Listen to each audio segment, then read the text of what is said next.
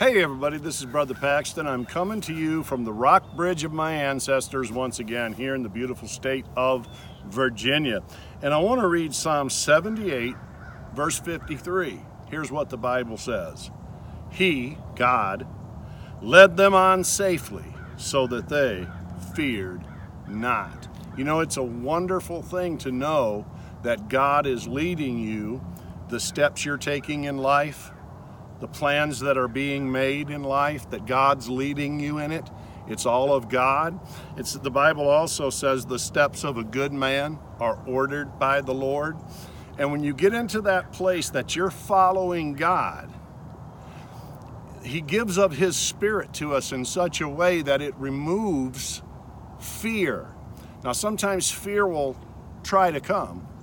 It'll come at us, but we can just remind ourselves, hey, the good the steps of a good man. I, am not good but i'm in christ and christ is good. Well they're ordered by the lord and he's leading me on safely so that i don't have to walk in fear. And in today's world that is so very important that we learn to live for jesus by not walking in fear but facing what comes at us using the word of god on it and the blood of jesus on it and the power of the Holy Spirit will part red seas in our life and will lead us where God needs us to be for this last great end time harvest. I believe I believe it's on. People are getting saved all over the world right now because God's people are taking this mantle and running with it. Let me remind you once again, he led them on safely. God's got your back.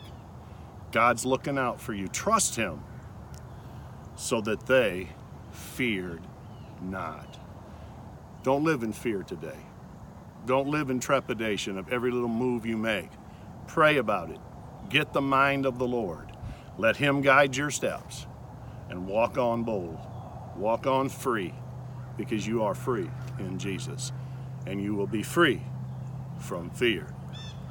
So from Rockbridge County, Virginia, this is Brother Paxton saying, Go with God.